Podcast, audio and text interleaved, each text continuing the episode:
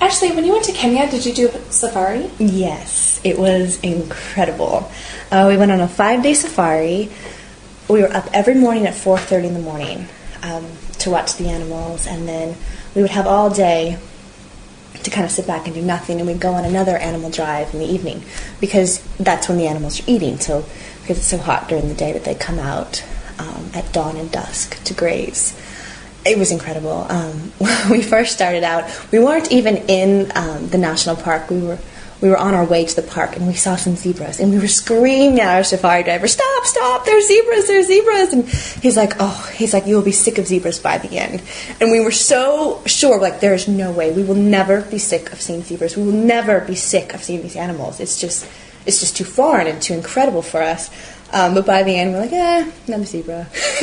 no, I'm kidding. I mean, still, it was incredible. And we saw just lions and the whole thing, giraffes. Oh, to see giraffes run, their necks are just, they just wave. It's, it's beautiful. Absolutely beautiful. So, were you most impressed with uh, with seeing a giraffe, or?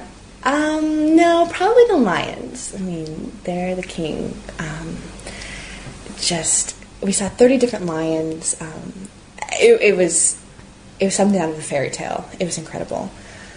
We even saw we didn't see them um, make a kill, but we saw them eating a kill, which was quite disgusting.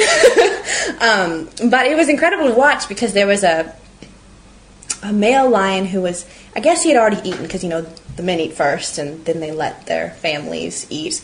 But there was another male and we were trying to figure out the dynamic of it because he wouldn't the one male was keeping the other one away and keeping him away so his cubs could eat and they were kind of fighting and growling. And I mean we were only like 10 feet away from them. Not even that probably like 5 feet. They were right there.